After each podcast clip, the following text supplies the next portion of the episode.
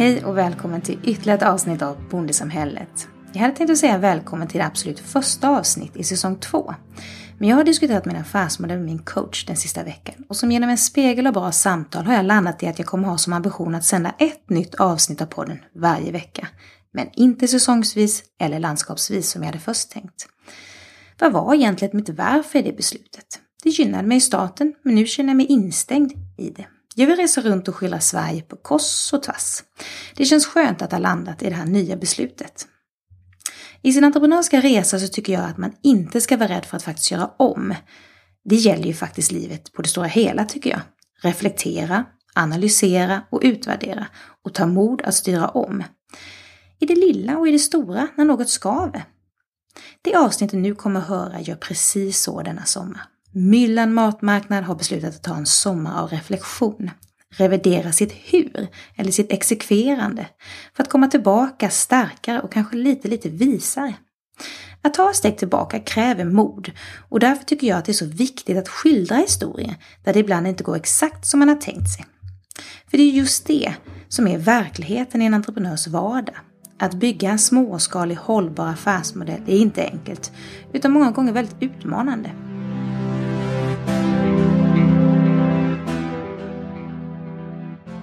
Idag befinner vi oss inte på Sveriges landsbygd utan mitt i Malmö där jag möter en av grundarna till Myllan Matmarknad, Maria Rickardsson. Varför väljer jag att skildra denna aktör mitt i stan? Jo, för likt som Hötte Brygga som var startskottet på vad som då var säsong 1 så samarbetar Myllan Matmarknad med otroligt många småskaliga producenter på vår landsbygd. Och det är viktigt och det är inspirerande. Jag och Maria ses på Mink som är ett företagscentrum mitt i stan. Maria har en underbar röst, så man faller in i avsnittet lite som en saga. Ni lyssnar till Bondesamhället och jag är inte längre Lena Johansson utan Lena Haugård efter jag i februari gift mig med min fullkomligt briljanta man Andreas. Tillsammans har vi förra året fått lilla kärleksbarnet Ralf Haugård. Jag och Andreas bor i en Skåne länge ute på skånska landsbygden och den har vi döpt just till Haugården för att den ska förvandlas från ett hus till en gård.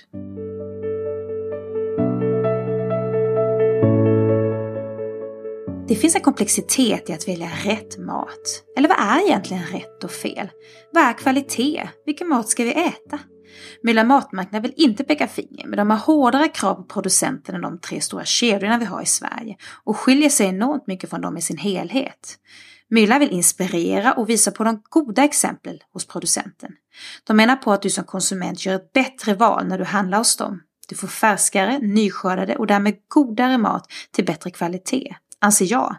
Jag tycker det är en bra marknadsplats. Den bygger på personliga relationer och de varor du köper är producerade av människor som har sitt hjärta i sitt hantverk. Jag beundrar grundarna bakom Myllan för deras mod att ta sig an vad de själva kallar ett mastodontprojekt. Att ändra konsumentens köpbeteende är inte lätt. Det är naturligtvis inte bara Maria som står bakom Myllan utan också Rickard och Petter. Nu kör vi igång! Maria, god morgon eh, och varmt välkommen till Bondesamhället. God morgon, vad kul att vara här.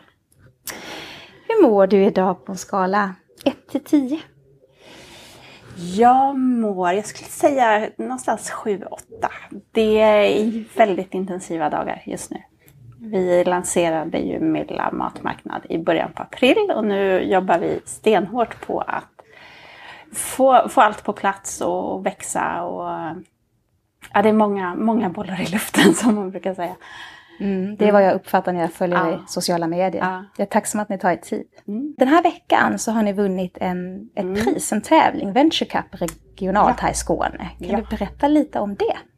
Ja, det var jättekul. Eh, Venture Cup är ju, för den som inte vet det, en, eh, en tävling om affärsidéer egentligen som har sitt ursprung i den akademiska världen.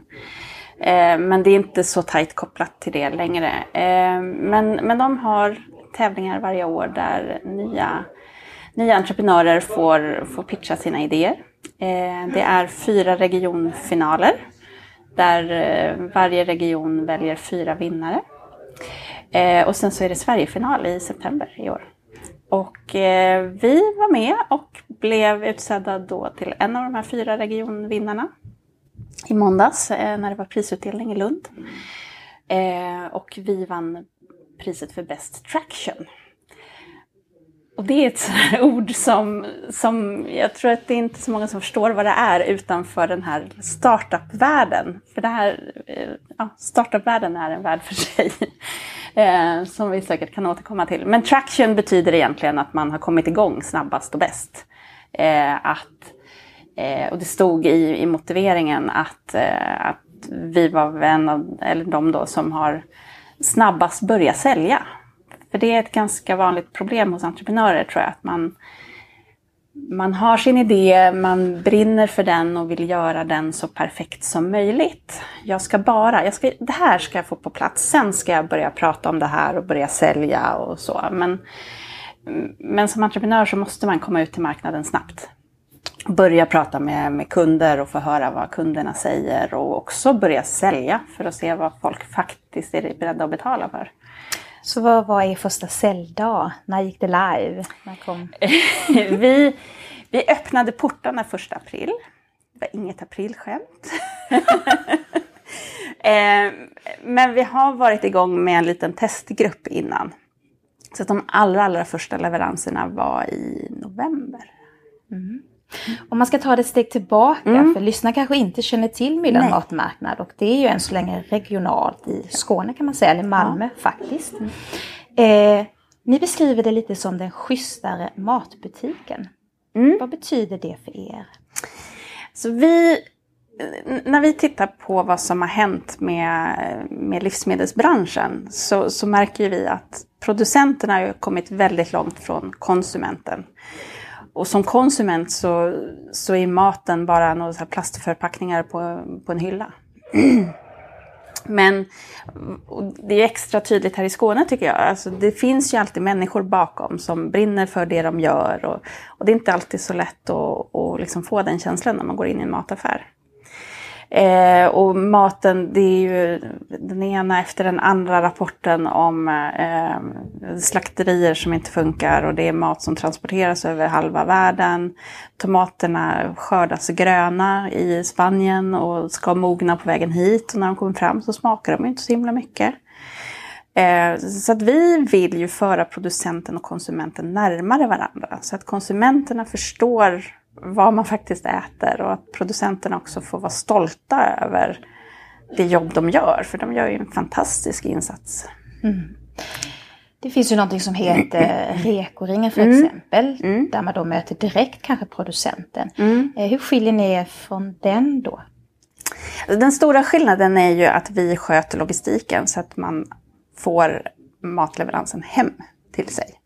Eh, här i Malmö så jobbar vi med leverans med cykelbud samarbete med Move by Bike. Eh, sen så tittar vi på, vi har några eh, samarbetspartner där vi har utlämningsställen också i de områdena där det inte funkar. Och det här jobbar vi med att utveckla hela tiden. Men eh, alltså, vi tycker att Rekoring är fantastiskt och vill inte på något sätt konkurrera med Rekoring. Eh, det vi däremot hör och upplever själva är att det är många som vill handla på det sättet men rent praktiskt så, så är det ibland svårt. Att man inte, det kräver ju att man tar sig till utlämningsstället vid just en specifik tidpunkt, en halvtimme eller timme när de är på plats.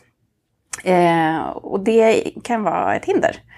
Eh, så att vi vill ju underlätta det så att man fortfarande kan handla från den typen av producenter men för att få ihop vardagspusslet, få det hemlevererat istället. Just det. Mm.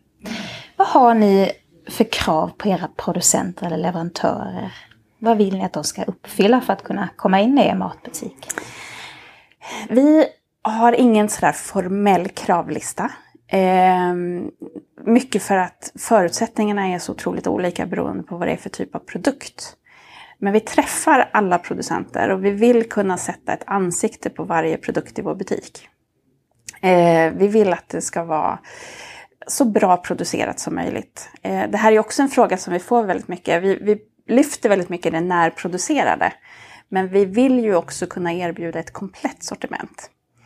Vi tror att om man ska eh, få in vardagsrutinen att, att handla det närproducerade så, så måste man kunna köpa allt man behöver på ett och samma ställe. För att annars så, så köper man eh, grönsakerna på ett ställe och köttet på ett ställe och sen måste man ändå gå till sin vanliga butik och köpa eh, toapapper och citroner och kaffe och så. Eh, och då är det så lätt att man, ja men nu hann jag inte fixa det där, jag tar det också i sin vanliga butik. Så att för att liksom underlätta den omställningen som vi tror att man behöver göra eh, så har vi ett komplett sortiment. Eh, så att vi kommer ha, vi, vi är inte där än, men det är, det är vårt mål att ha ett sortiment som är så brett som man kan göra hela sin veckohandling hos oss. Så att allting är inte närproducerat. Men vi vill hitta så bra alternativ som möjligt. Så nära som möjligt. Men kaffe till exempel växer ju inte i Skåne. Tyvärr. eh, så då hittar vi istället lokala eh, rosterier som har den kollen på sina kaffeproducenter. Där de har varit och, och kan gå i god för att men det här är producerat på ett bra sätt. Ska vi ha citroner, ja men då vill vi veta vilken gård det är producerat på och hur det är producerat och vara så transparenta som möjligt. Men när du tänker närproducerat, jag läste mm. lite om det, det finns ju mm. egentligen ingen definition om vad är det? Nej. Är det fem kilometer, är det i Skåne för att jag mm. bor i Skåne, är det i mm. Sverige? Vad tänker du om det? Ja, men återigen, det beror lite grann på vad det är för typ av produkt. Eh, jag vet att nu är det ju Rickard som jobbar mest med, med sortimentet. Um, han har letat ganska länge efter sylt och saft i Skåne. Uh, nu kommer det från Småland tror jag. Kanske jag säger fel. Småland eller Värmland. Mm. Uh, jag vet att vi har pratat med lite olika producenter där. Uh, så vi, vi börjar nära och sen så utvidgar vi det liksom vart efter vi behöver. men vi vill ta det så nära som möjligt. Mm. och ibland så är det från eh, stadsodlarna bara ett par kilometer bort och ibland så blir det lite längre ifrån. Mm. Mm. Nu frågar jag en liten off the track fråga. Ah. För att du pratar om saft och sylt. Ah. Och eh, många tänker på eko och ekologi. Mm. Även om det inte är brandat så eller man är certifierad. Mm. Men socker. Mm. Skåne är den stora sockerproducenten i, i mm. Sverige. Men det finns inget ekologiskt socker så vitt jag har förstått. Har du någon erfarenhet eller kunskap? Har du träffat några producenter av detta? Eh, nej, det har jag faktiskt inte. Jag vet att, eh, att So Delicious som gör eh, den läsk vi säljer har tittat en del på det här och att de har valt ekologiskt socker men som då importeras istället. Precis. Och Elsekjell mm. väljer då att ta mm. svenskt socker som är mm. närproducerat men ja. då inte ekologiskt. Ja. Ja, men, så så det, ja, men det är jättekomplexa frågor det här och det är det som, som är det är ju lite intressant också. Det är en utmaning. Mm. Eh, och, och vår, eller vår vinkel på det är att försöka vara så transparenta som möjligt och tala om att Elsekjell har valt det skånska sockret, även om det inte är ekologiskt, medan Sodalicious har gjort tvärtom. Mm. Eh, och sen så är det upp till konsumenten också. Att, så, så länge man vet vad, vad som gäller. Det tänker jag också. Ja. Men det är lätt att sitta som konsument också och peka finger och jag ska ha eko och jag ska ha det. Men det är komplexa frågor det är och därför är det svårt för er som mm som matmarknad att liksom agera rätt mm. runt det. Eller som mm. jag som sitter att ska mm. intervjua bara folk som mm. är eko. Nej, men jag mm. tänker att vi får lyfta mm. olika saker. Men ja. att eh, historien når konsumenten och så får man själv välja ut efter sitt hjärta. Och vi har ju, alltså när vi pratar med producenterna så är det ju ganska många som har tänkt jätte, jättemycket på det här. Eh, och sen valt att inte mm, liksom få den ekologiska märkningen av olika orsaker. Dels är det en kostnadsfråga. Det är en ganska dyr certifiering. Eh, men sen så är det också det är en ganska omfattande certifiering så att det kan vara delar av den som gör att det inte blir liksom praktiskt hållbart för dem att, att välja liksom den ekologiska märkningen. Jag vet att vi pratade med en mjölkproducent eh, och för att mjölken ska få bli kravmärkt så behöver allt foder också vara kravmärkt. Så då kunde hon inte hämta fodret från granngården utan var tvungen att få det levererat från en kravmärkt gård som låg mycket längre bort. Wow. Så då blir det ju mer transporter. Det här säger ju så mycket om komplexiteten som man ja. kanske inte ser när man bara mm. ser produkten på hyllan. Mm. Och som konsument så är det ju, alltså märkningar är ju fantastiskt för det, då har man ju ett facit, mm. tror man. liksom, om man går till hyllan och så ser man liksom, en gurka som är kravmärkt och en som inte är det, ja men den kravmärkta måste ju vara bättre. Och det kan den vara, men det är inte alltid så enkelt. Just det. Mm. Men om man tänker om man går in i er digitala matbutik. Mm. Ni beskrev det lite som, är det så, kan jag beskriva det som en gammaldags lanthandel? Den är bara i digital, ny, modern fattning. Ja, men vi tänker lite så. Ehm, mm. För att just att, att vi vill sätta ett ansikte på varje produkt, att man ska veta varifrån grejerna kommer. Att det inte är bulkvaror som har fraktats över hela, i, i hela världen för att komma till ett stort lager och, och liksom bara vara en stor eh, men en, en, en, stor blob med produkter, utan det, det, är produkter som kommer från en person och de är producerade med, med hjärta. Just det. Mm. Men om man tittar på den gamla lanthandeln då mm. så är ju inte, om man skulle gått in i den mm. så är inte sortimentet så jättestort som att Nej. gå in på ICA.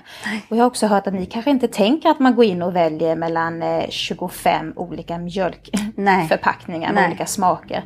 Utan ni tänker att det kan vara färre produkter faktiskt, men det finns ett sortiment, det finns en produkt av varje. Ja, man säger så. ja precis. Och det är också lite för att eh, Alltså dels så blir det ju inte hållbart att, att saluföra den mängden av varumärken, men det blir också mycket svårare som konsument att göra valet. Och vi vill ju göra det valet liksom lite grann kratta.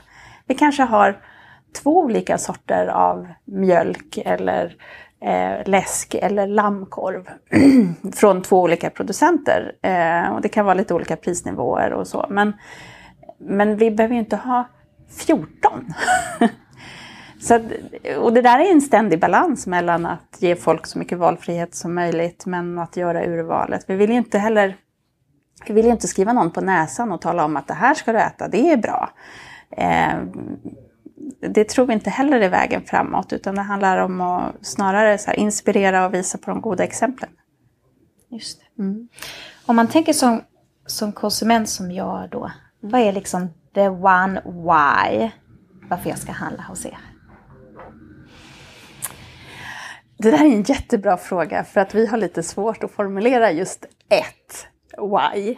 Um, om man ska koka ner det till någonting så är det ju att, att man gör bättre val när man handlar hos oss. Sen så finns det så många sätt som det kan vara bra på. Alltså vi, vi pratar om att, vi, att det får en positiv klimatpåverkan för att vi minskar transporter, vi minskar behovet av plastförpackningar. Eh, man får färskare mat, så man får godare mat. Man får tomater som är skördade när de är mogna och inte skördade när de är gröna och fraktade hit. Eh, vi tror ju också att det här kan minska matsvinnet. Både att eftersom vi tar bort några led på vägen så är det några led där det alltid blir svinn.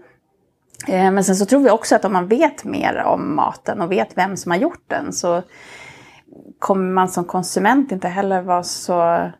Eller man kommer vara lite mer försiktig om den och värdera den lite högre. Eh, så det är också en anledning till att vi gör det här. Mm. Eh, och sen dessutom så är det ju ett sätt att stötta de lokala entreprenörerna och stötta en levande landsbygd. Så det finns många, många why. Just det. det här med att vi ska få en mer blommande landsbygd då, som mm. vi i bondesamhället tänker mm. med småskalighet mm. mm. eh, ut till folket. Vad är det som gör det lättare för producenten att att, att sätta sin produkt hos er. Jag tänker på det här när de ska in på ICA eller Coop mm. eller andra. Att de mm. går igenom kanske stora upphandlingar, ja. man ska köpa platser på hyllorna eller promota sig på olika platser i butiken. Det kan mm. vara svåra, tunga och dyra processer. Hur ni agerar på ett annat sätt än era producenter? Ja, alltså, vi tror ju att, att det här bygger på personliga relationer. Eh, och i och med att vi Eh, vi köper ju inte in ett lager med produkter och det, det, har ju med, med färskheten att göra och matsvinn och hela den biten. Men det gör ju också att vi kan ha ett ganska brett sortiment av lite udda saker. Eh, så att man behöver inte kunna producera stora mängder för att vi ska ta in det i, i sortimentet. Vi kan sälja det som finns. Eh, sen har ju vi, vi har mycket småskaliga men vi har också en del stora producenter hos oss eh, några av Sveriges största gurkodlare och morotsodlare och så. Och de tycker också att det här är intressant av, av ett par anledningar. Eh, för dem så är det här blir ju bättre marginaler för dem. Eh, och det blir ett sätt att, att komma ut till konsumenten på ett annat sätt. Det är också flera producenter som pratar om att deras produkter som de har lagt all kärlek i hamnar på en hylla och blir alldeles anonyma hos oss så får de liksom en chans att, att stå för det här och liksom komma närmare producenten. Och det är det som väldigt många gillar med Rekoring också, att man faktiskt får komma ut och träffa dem som äter det man har gjort. Mm, den här relationsmaten eller vad man ja, kallar det. Ja, Mm. men precis. Eh, så därför så är ju de också väldigt glada för, för den här nya kanalen till kunderna som, som vi är, eller håller på att bygga. Just det. Så det gäller ju både små och stora faktiskt. Och, och när det gäller de små så är det ju, alltså en av de stora grejerna är ju att det är ju, de har ju svårt att komma ut till konsumenten. Eh, Det är svårt att komma in på hyllan och det, det är en jätteprocess. Och när de väl hamnar där då försvinner de lite grann i gyttret av alla de här stora varumärkena. Ja, för hyllan säger ju inte så jättemycket Nej. och det är ju faktiskt det som promotas eller sätts fram i en specialhylla eller när man checkar Ja, ut och så ja. vidare. Eh, mm. Och det är också lite, lite sorgligt att det här liksom, svenska, lokala och bra är det som blir det exotiska och lyxiga. Mm. Är inte det liksom alldeles bakvänt? Det är verkligen bakvänt. Ja. Ja. Jag som, eh, om man återknyter till, konsument, jag som är konsument, nu bor jag utanför Ystad. Ja. Hur skulle min eh, kundresa kunna se ut? För nu kan ju inte jag eh, få det levererat till mig Nej, idag. Hur inte. skulle min kundresa kunna se ut idag och framöver? Idag eh, så har vi, dels så har vi ju då hemleverans här, men om man inte bor här men är i Malmö eh, så kan man också hämta ut det på ett utlämningsställe som vi har eh, tillsammans med Mobile Bike.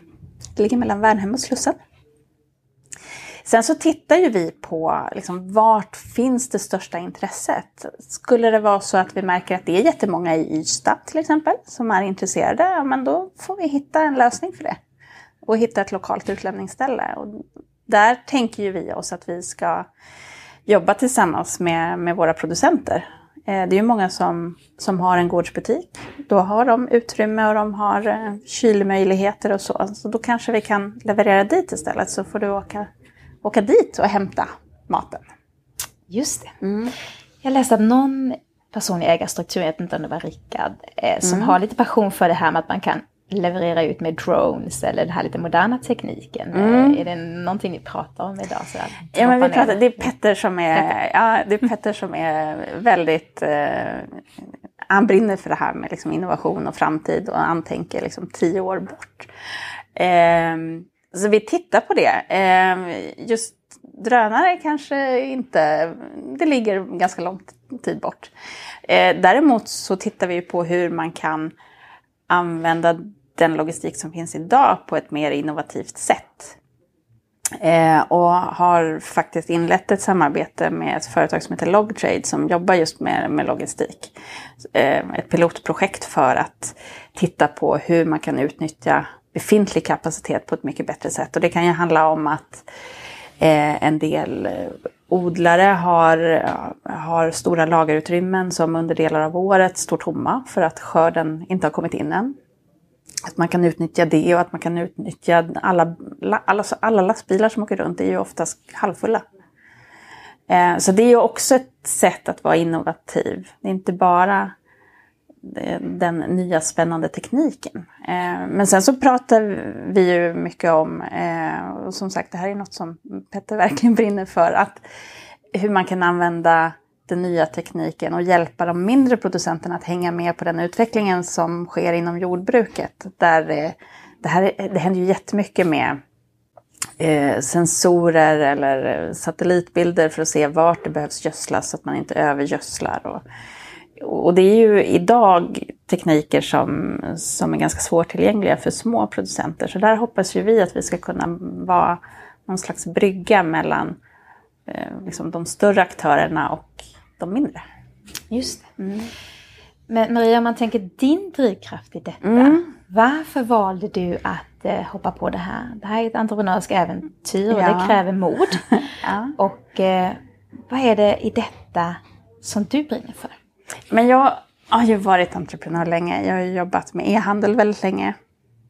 Och jobbat med en, eh, en marknadsplats för design där jag jobbat med små aktörer. Ehm, så att jag brinner ju för det här småskaliga. eh, att lyfta fram dem, att lyfta fram passionen och kunskapen och, och äktheten. Så att jag är ju lite som du tror jag, så jag brinner för storytellingen. Att, att lyfta fram det här så att fler får upptäcka här, de här fantastiska grejerna. För det är, alltså det är så himla bra mat och vi får så mycket kommentarer från våra kunder om hur god maten är. Eh, och, och det här är ju, det är ju ingen av våra producenter som gör det här för att bli rik.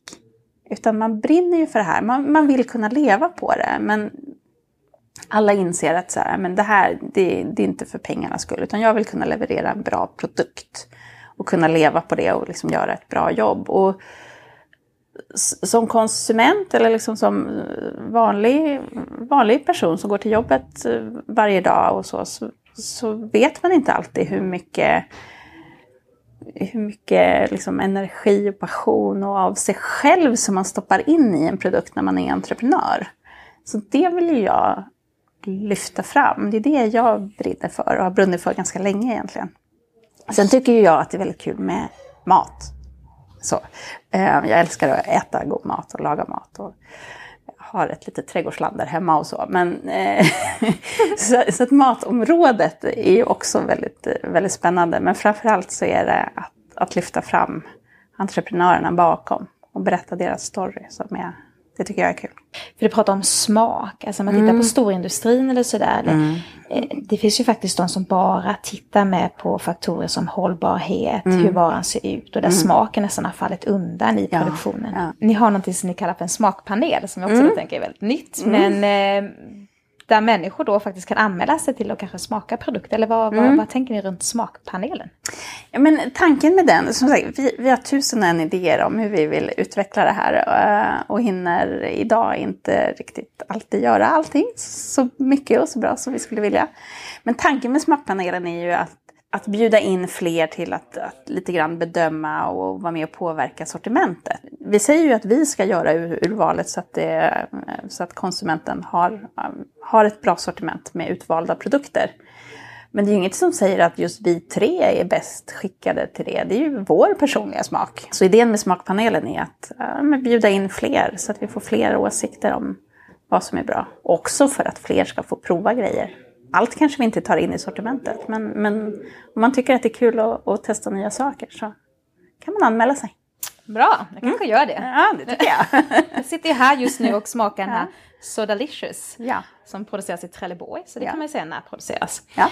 Eh, Siciliansk citron, mm. jättegod. Mm. Vi kommer ju få höra eh, dem prata här i podden också ja. i säsong två. Så det är spännande. Ja, det ser jag också fram emot. Hur kan man säga att det är en näringskedja ser ut? Alltså kan du beskriva förloppet från att eh, det bakas, det mm. odlas till att det kommer till er, ni mm. sätter det på den digitala hyllan, levererar ut. Hur går mm. det till det där och beställningar? Eh, men egentligen så börjar det ju med att vi har kontakt med producenterna, eh, eller i de fall som det är väldigt färskt och kollar eh, hur ser det ut med räddisorna just nu? Eh, har du några att sälja? Eh, vi lägger upp dem i butiken. Eh, sen så går ju kunderna in och, och, handlar och det fungerar ju som en, en vanlig webbutik, det är inga konstigheter. Eh, sen när den beställningen är lagd, då kontaktar vi odlaren i det här fallet då. Och säger att ja, men, nu har vi sålt x antal rädisknippor. Eh, och då så skördar han så många. Eh, och vi kommer att hämta det samma dag som det sen levereras ut. Så det gör ju... Eh, och, och sen så då levereras det till, till vårt lager. Vi tar in allt färskt där och så packar vi om det och så fyller vi på med de här kolonialvarorna som behövs. Det kan vara krossade tomater eller diskmedel eller så, pasta eh, som man ju också behöver. Så det har vi ett litet lager med. Eh, men det här gör ju att vi kommer ju aldrig kunna erbjuda så här, samma dag leverans. Så här, lägg beställningen innan klockan ett så har du det ikväll. För att det måste ju hinna skördas först. Ja men det är det som är så synd tänker jag för att den här industriella ja. affärsmodellen, eller vad ska jag säga, den, den, den bygger upp till att konsumenter förväntar sig ja. de här lite udda sakerna, handla mm. när som helst, få det nästa dag och mm. det här mm. väldigt bekvämlighetstänket. Men ja. det här betyder ju faktiskt att de har en nyskördad produkt. Ja. Rakt in i kylen. Alltså det, är, det får man ju inte. Nej, det får man inte. Och om man tittar på Eh, svampen till exempel, den skördas ju samma dag som vi levererar ut den. Eh, nu levererar han också till många andra butiker men då går det via ett centrallager och sen så ska det ut på hyllan i butiken och sen så har det kanske legat där två, tre dagar innan, innan någon faktiskt köper det. Så det är en markant skillnad i färskhet. Just det. Ja. Och det påverkar ju också eh, ämnena i maten, eller Ja, kemin i maten absolut. och näringsämnen och, Ja. och ena och andra. Ja, och där har vi också, alltså det här det är så roligt, eh, en av, eller flera av våra stadsodlare är jätteengagerade i det här med näringsämnen och hur man jobbar med jorden och mineralerna i jorden för att få upp smak och för att få upp näringsämnen och, och sådär. Så att det här kan de gå igång och prata om i timmar. Det är Wow! jätteroligt. Hur många producenter samarbetar ni med idag på den här lilla korta tiden ni varit igång? Vi har ungefär 40 närproducerande producenter. Eh, sen så har vi några varumärken till då som, som vi har lyft in för att kunna komplettera och få de här kolonialvarorna. Där, där har vi Kung Markatta och, och så till exempel, där vi vet att det är bra alternativ. Men, men lokalt så är det ett 40-tal. Just det. Det är rätt häftigt. det är häftigt. Ja. Det är väldigt kort tid. Ja. Mm. Jag tänker att ni givetvis, nu är ni små, jag Mm. tänker att ni tänker stort. ja. Hur ser ert framtidstänk ut? Hur tänker ni bygga den här businessen? Alltså vi, eh, vi tror ju verkligen att det här behöver bli storskaligt, höll jag på att säga. Vi är ju emot det storskaliga, men det, här, det behöver bli en stor verksamhet för att alltså vi vill ju ha en positiv påverkan på klimat och vårt samhälle. Och det, liksom, ju, ju större vi blir, desto större påverkan får vi. Eh, och desto bättre blir det för producenterna vi arbetar med och så. Så att vi satsar ju stenhårt nu på att växa det här. Så nu, vi sitter ju på Mink idag som är en inkubator eh, där vi får hjälp att växa. Eh, vi pratar med olika investerare för att få mer muskler så att vi snabbare kan växa. Eh, vi finns i Malmö nu. Eh, vi pratar som sagt med lite olika potentiella utlämningsställen runt om i Skåne. Eh, vi kommer öppna i Lund nu i maj. Hurra, bra! Ja.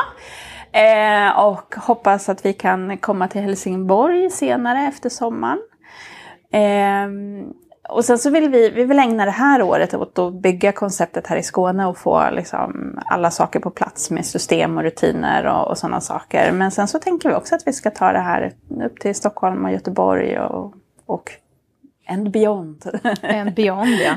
Ehm, och, och då kommer det ju, då kommer vi behöva byta ut delar av sortimentet. Så att det kommer inte bara vara skånska producenter om vi säljer i Stockholm till exempel. Då kanske vi ska ta mjölken från mejerier i Mälardalen istället.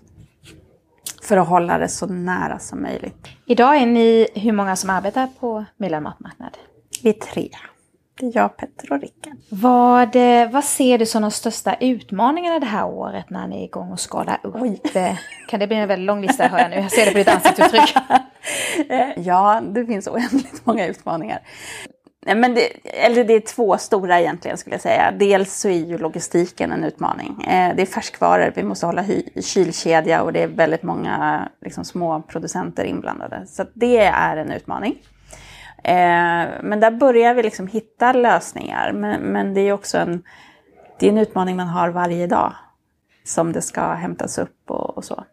Så det är den ena. Den andra är ju att få folk att byta vana. För att handla sin, eller liksom hur man handlar sin mat. För vi är ju jättemycket vanemänniskor. Och är man van att så här, varje kväll på väg hem från jobbet svänga in på ICA och köpa det som ligger i, i närmast i disken så, så är det en stor omställning att börja planera och handla en dag i veckan och, och sådär. Så Det måste ju vara den stora biffen att lösa. Ja. Alltså ändra beteende, Ja. det är ju Ja, det är den jättestora utmaningen. Det som är, är kul är att liksom när vi pratar med konsumenter, är ju, det är så många som är så här, wow, gud vad häftigt, jag har saknat det här, det här är fantastiskt. Ehm, så det är ett bra första steg. Man, vi kommer ju inte behöva övertala folk att vilja göra det här. Ehm, men sen att faktiskt ta steget att göra det och få in rutinen att handla en gång i veckan och liksom ha en, någon slags plan för vad man ska äta resten av veckan. Det är en större grej. Just det. Men jag tror också att tajmingen är ganska bra för det finns ju många andra sådana här alltså receptkassar och nätbutiker och så där man behöver ha den vanan. Så jag tror att det börjar, det börjar vara lite vanligare. Så jag tror att det blir enklare. Jag tänker på det här när man går in till traditionella matbutiken. Ja. Eh, så är det ju väldigt mycket styrt av tillbud, mm. reor, eh, rea ut, eh, mm. köp fem, betala för tre och allt det här ja. som konsumenten är så väldigt van vid idag. Ja. När jag går in i er matbutik så sysslar ni inte med rea Nej. för exempel. Nej. Varför då? Därför att alltså, dels så är det en prispress mot producenten som vi inte tycker är schysst. Eh, och sen så handlar det också om att värdera maten. Det, är ju, det här är ju det är värdefulla produkter. Eh, och att ständigt ha saker på rea gör ju att man inte riktigt värderar det så högt som man borde. Eh, ska vi äta kött till exempel, ja men då ska vi ju se till att äta det köttet och värdera det. Eh, det pratas ju jättemycket idag om att vi behöver äta mindre kött. Eh, då ska vi inte hålla på och rea ut det och liksom sälja saker på kort datum och så, utan vi ska ju ja, men, ta tillvara det vi har och värdera det. Just det. Mm. För ni är ju väldigt transparenta på mm. er hemsida när ni beskriver vad, mm. vad Myllan matmarknad är. Mm. Och där talar ni också om att ni betalar 70% minst mm. till producenten av mm. vad priset kostar i butiken. Eh, är det inte så vanligt i den traditionella matbutiken tror du? Nej, det är det inte. Eh, och det hänger ju ihop med, alltså det är ju så många steg på vägen. Det är så otroligt många som ska ha en del av, av slutpriset. Så producenten är oftast den som får minst betalt. Det är grossister och det är centrallager och det ska köras och det är eh, lokalhyror och personal. Och, eh, matbutikerna behöver också täcka upp för det svinn som de har eftersom de köper in och inte vet vad som kommer säljas. Nu vet jag att det är många som jobbar väldigt mycket med sitt matsvinn och det är jättebra. Eh, men i och med att vi kan skära några led i hela den här jättelånga kedjan så kan producenten få mer betalt eh, hos oss än vad man får om man ska få in dem i, i de här stora, stora kedjorna. Och det är väl på något vis det som urholkar vår, land, eh, vår landsbygd mm. är att mm. marginalerna sjunker och sjunker. Ja, och man kan ja. inte hitta en, en bärduktig affärsmodell längre att agera ute på Nej. landet eller i småskaligheten. Inte en stor Nej. bönder eller, Nej, eller så vidare. Ja. Så det här är ju och, jätteviktigt. Ja det är det. Och det är viktigt att säga tycker jag också att alltså, vi vill ju fortfarande, vi vill ju inte bli någon exklusiv butik eller en saluhall. Eh, utan i och med att vi skär led i kedjan så kan vi fortfarande hålla bra priser till konsument. Så om man tittar på en eh, jämförbar produkt så ligger vi på ungefär samma prisnivå som i eh, en traditionell butik. Men producenten får mer betalt och vi har ju fortfarande en helt okej marginal emellan. Eh, så det handlar ju om att göra saker på ett annat sätt. Men det tycker jag är viktigt mm. att lyfta fram. För mm. jag kan tänka mig att många tänker, men när man går in i saluhallen så är det dyrt, det är exklusiva ja. varor. Ja. Och man kanske tänker samma hos er. Ja. När jag gick in och skulle lägga min mm. beställning mm. så uppfattade jag det som att oj, nej men det är inte dyrt. Nej. Alltså det är som att jag skulle gå ner på, på ICA och handla, mm. kände jag i mm. hjärtat. Och även med leverans till exempel att eh, jag kan få leverans till samma pris faktiskt som hos en stor matbutik mm. hem. Mm. Eh, så där är ni verkligen konkurrenskraftiga. Men det är bara en schysstare modell ja, ut mot producenten. Ja, precis. Det, det är färre händer inblandat. Eh, och det är ju, precis som du säger, det är många som tänker att Åh, det här måste ju bli jättedyrt. Eh, men när man väl har handlat så har man exakt samma upplevelse och vi får höra det också många gånger. att Men jag trodde det skulle vara mycket dyrare. Det här är ju, det är ju så billigt. Eh, och inte nog med att det är ungefär samma prisnivå, det är också bättre saker. Faktiskt. Mm. Sen är det klart att ett frigående, liksom en entrecote från frigående anguskött är ju dyrare än en entrecote som är importerad och där man inte riktigt vet hur djuret har haft det. Men, men det är också en enorm kvalitetsskillnad så det går ju inte riktigt att jämföra en entrecote med en annan på det viset. Så det behöver man ju också liksom ha med sig och inte bara titta på priset utan också så här, vad är det faktiskt jag köper? Vad är det jag betalar för? Så att ni har en bra approach till producenterna, det är en av era kärnvärdier. Mm. Mm. Har ni andra kärnvärdier, kärnvärden som ni drivs av? Ja, nej, men det är inte bara mot producenterna vi ska vara schyssta, vi ska vara schyssta mot konsumenterna också. Eh, vi vill vara jättetransparenta och vi vill inspirera. Vi vill inte komma med några pekpinnar och säga att Nej, men nu ska vi inte äta kött eller du måste äta mer växtbaserat eller så. Eh, vill man göra det så är det jättebra och då ska vi ha bra alternativ. Men vill man äta kött så är det helt okej. Okay. Men, men köp då ett bra kött istället. Eh, så att inspirationen är också viktig. Att vi liksom använder liksom de, de, goda exemplen för att inspirera och ställa om. Eh, snarare än att försöka styra någon och lura in någon. Och jag kan ju, alltså just det här med rabatt, eh, alla rabattkampanjer kan ju känna lite är, det är nästan lite att lura konsumenten ibland. Mm. Eh, så det vill vi inte göra. Men det är en jättesvår balans när alla är vana vid att det är veckans extrapris och sådär. Hur arbetar ni för att hitta nya kunder? Vi jobbar mycket med, eh, sociala medier och digital marknadsföring. Det är den bakgrunden jag har. Eh, PR gör vi en del. Eh, sen så är det ju också så att de som har handlat hos oss, de är ju väldigt nöjda så de pratar gärna om oss. Så det är vi jätteglada över. Ehm, många som har handlat en gång, de kommer ju tillbaka också.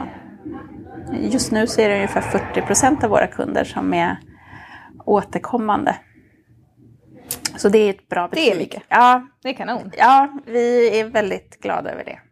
Och vi ser ju också att en del kommer ju nästan varje vecka och handlar.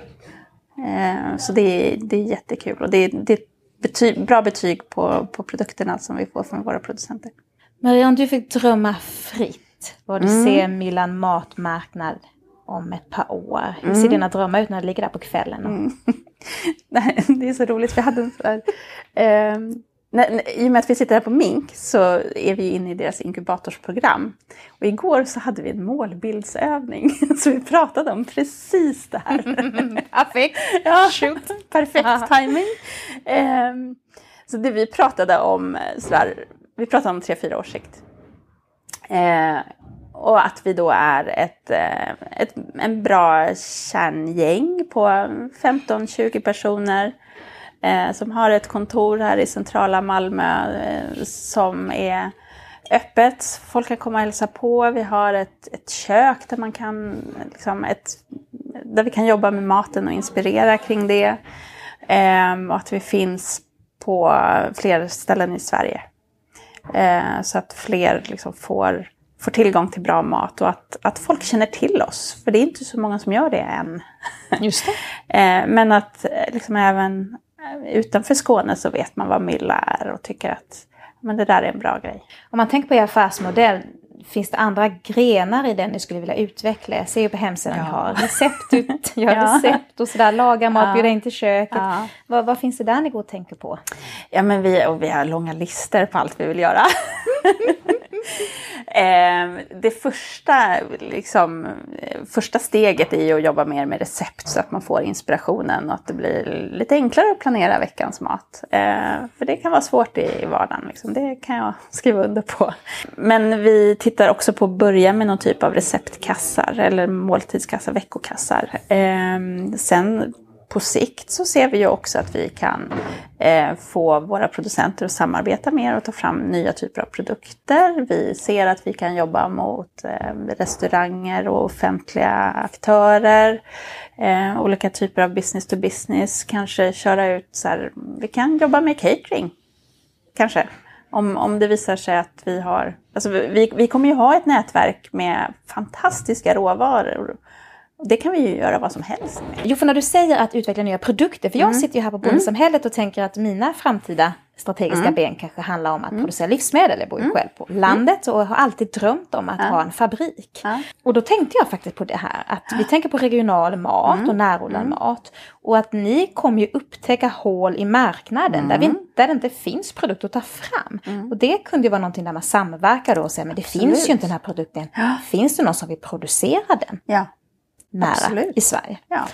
Och det kan ju också vara så att alltså ett exempel som vi har tagit, eh, som förmodligen inte är det bästa exemplet, men, men till exempel om man har massa morötter som inte går att sälja av ena eller andra anledningen, att de är snea eller för små eller för stora eller någonting, så kanske vi har en bagare som vill göra mer morotsbröd. Eh, vi har eh, matmakarna i Kävlinge som gör egen ketchup som började med att han tog hand om överblivna tomater från MOE Tomater, som vars tomater vi också säljer, som ligger i, i Furulund, som är alldeles precis bredvid Kävlinge.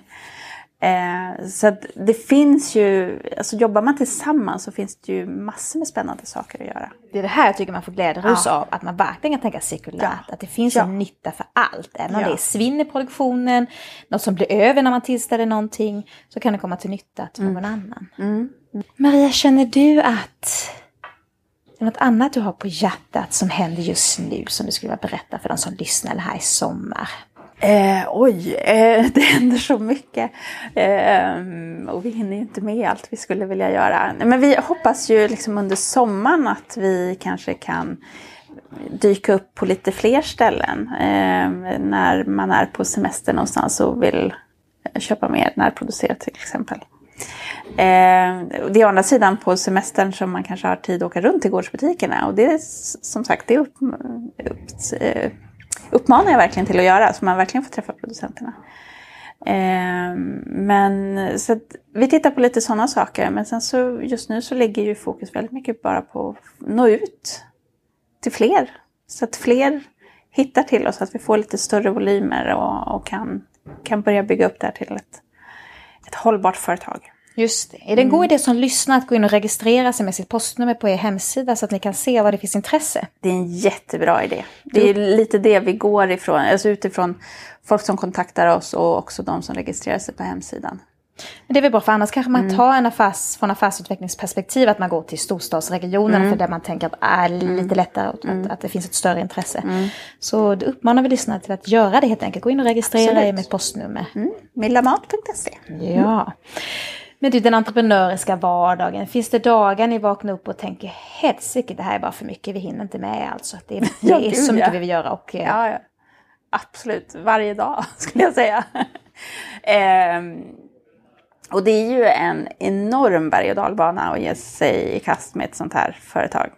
Där man liksom från Eh, ena stunden kastas mellan att vinna priser som vi gjorde nu, eller vi fick möjlighet att träffa Annie Lööf i förra veckan, eh, till att så här, när igår när, när vi hade deadline för veckans beställning så var det något problem med, med swishbetalningar på sajten och hur löser vi det? Och nu, oj, nu måste vi få ut, nu hade vi också försäljningsrekord igår. Då har vi många fler order, då ska de packas och få ut och hur, hur hinner vi med det? Liksom? Så det är verkligen berg och dalbana. Det är toppar och dalar och det kan, det kan gå på fem minuter från att man tänker att så här, jajamän, nu tar vi över till världen till att man bara, nej men herregud vad vi gett oss in i, det här kommer aldrig gå. Ja. Så att det hur kan lite av en dag se ut för dig? Du vaknar upp där hemma. Hur, hur, hur ser morgonen ut för dig? Ja, men det, det, är ju, det är ju olika varje dag. Vi har vi har ett morgonmöte varje morgon, vi tre. Oavsett om vi är här eller ute och åker så, så börjar vi varje morgon med att och checka in och kolla. Men vad är det som är viktigast idag? För vi behöver också hjälpa varandra att prioritera. För det är så himla mycket vi ska göra. Så det gäller att liksom hålla fokus på vad är viktigast. Så man inte tappar bollar. Det är lätt hänt. Eh, men sen så är det ju allt från eh, sitta och göra content och jobba med sociala medier. Eh, nu har det ju under en period varit mycket om med, de här pitchtävlingarna och träffa investerare och då blir det väldigt högt och strategiskt. Och sen så ska man skriva en bloggpost och så svara på mejl. Och, Ja, det är högt och lågt verkligen. Så det går inte att säga ens att en typisk dag. Just det. Men du, din roll är, är den mer specialiserad, även om du gör väldigt mycket, mm. är den mer specialiserad på det digitala, alltså digitala kanaler eller den digitala butiken, utvecklingen av den ja, och hanteringen av den? Ja, och, och marknadsföringen egentligen. Eh, kundupplevelsen mm. eh, väldigt mycket. Eh, hela vägen egentligen. Det är intressant, ja. för jag arbetar också själv med ja. kundresor, hur man ja. designar dem rent digitalt eller också när man kommer in i fysisk butik. Hur tänker du runt den kundresan du vill erbjuda? Eh. Vi, först och främst har vi väldigt långt kvar på den. jag har ju, jag har ju liksom en bild av hur det ska se ut eh, och hur det ska funka. Men vi vill ju att eh, men det ska kännas familjärt och vänligt. Eh, att man ska komma in till butiken och ibland när man kommer in på, i butiken så ja, men då vill man bara göra sin veckohandling och det ska gå snabbt. Tjopp, tjopp, tjopp, tjopp. Det här är det jag brukar handla och så lägger jag till det där också så är det klart. Så då måste ju sajten vara väldigt optimerad för det. Och då ska man ju inte ha massa onödig information och läs mer och så, för då, då blir man bara distraherad och har inte tid. Men sen kanske man också sitter på söndagskvällen sådär lite halvt framför tvn med, med telefonen i handen och så börjar fundera på hur ser veckan ut och så. Då kanske man har mer tid att läsa mer om eh, vem som gör de här eh, produkterna eller vad, eh, titta runt på recept för att hitta inspiration inför veckan och så. Då, behöv, då är det en helt annan kundresa. Då, då är man ju i ett annat mentalt läge och vill snarare inspireras och är öppen för att läsa mer och se små videosnuttar utifrån producenterna. Eh, men det får ju inte störa själva köpresan. Men det är en del av hela köpresan om man säger så. Och sen också när man får sina, eh, sin leverans att man känner att så här, men det här kommer ju från de här olika producenterna. Eh, och att man man blir glad när man får sin leverans och packar upp de här grejerna och så här, wow, nu kom, nu kom äggen från Hyllehög här som var värpta i, igår morse. Alltså det är så fantastiskt, det här får mig glädje ur ja. Alltså det här är så jäkla bra. Ja, vad bra. Ja, kul. Men alltså jag tänker, eh, hur, hur ska jag säga det här? Hur tänker ni runt hur ni lyfter fram de olika produkterna eftersom ni mm. bygger relation till alla mm. producenter? För att mm. jag tänker att ICA kanske lyfter fram dem där det finns pengar bakom. Ja. Betala oss och vi sätter det på bästa hyllan. Ja. Hur känner du för att jag ska promota de här äggen eller de här eller den här? Alltså, hur, Ja. Känner man sig lite så unfair då mot när man inte, eller hur, liksom, hur går det till hos ja, er? jag tror att det kan bli så. Vi är inte riktigt där än, men, men jag känner igen de tankegångarna från, från mitt tidigare eh, bolag.